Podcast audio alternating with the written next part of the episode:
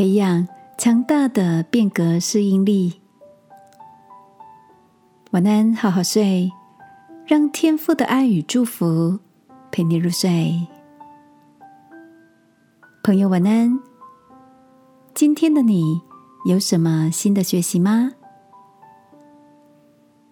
前几天，朋友转发给我一篇他很欣赏的知名企业总经理所撰写的文章，里面提到这位总经理他的职场座右铭。就是悬挂在办公室里的四个字“君子不器”。这句话出自《论语》的为政篇，意思是君子不像器皿一样，只有一种规格和特定的用途。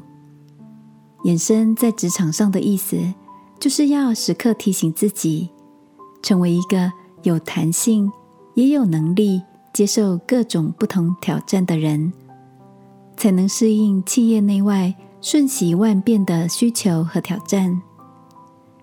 要培养这样的实力，除了在专业的领域充实自己，更要学习如何踏出舒适圈与人合作，将成长型思维内化成自己的性格。这个培养变革适应力的观点，让我想起。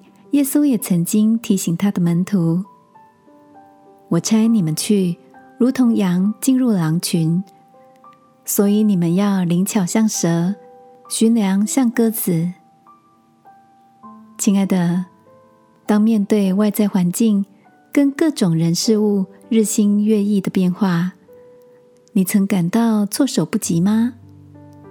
或者你总是能在改变中很快的学习？适应并成长。今晚，让我陪你一起在祷告中，求主赐给我们一颗灵巧又良善的心，懂得在变化的环境中依靠他的智慧，好吗？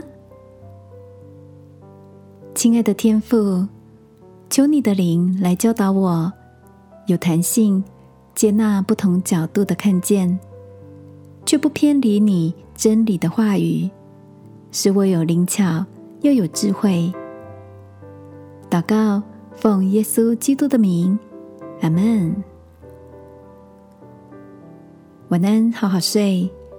祝福你的智慧与身量日渐增长。耶稣爱你，我也爱你。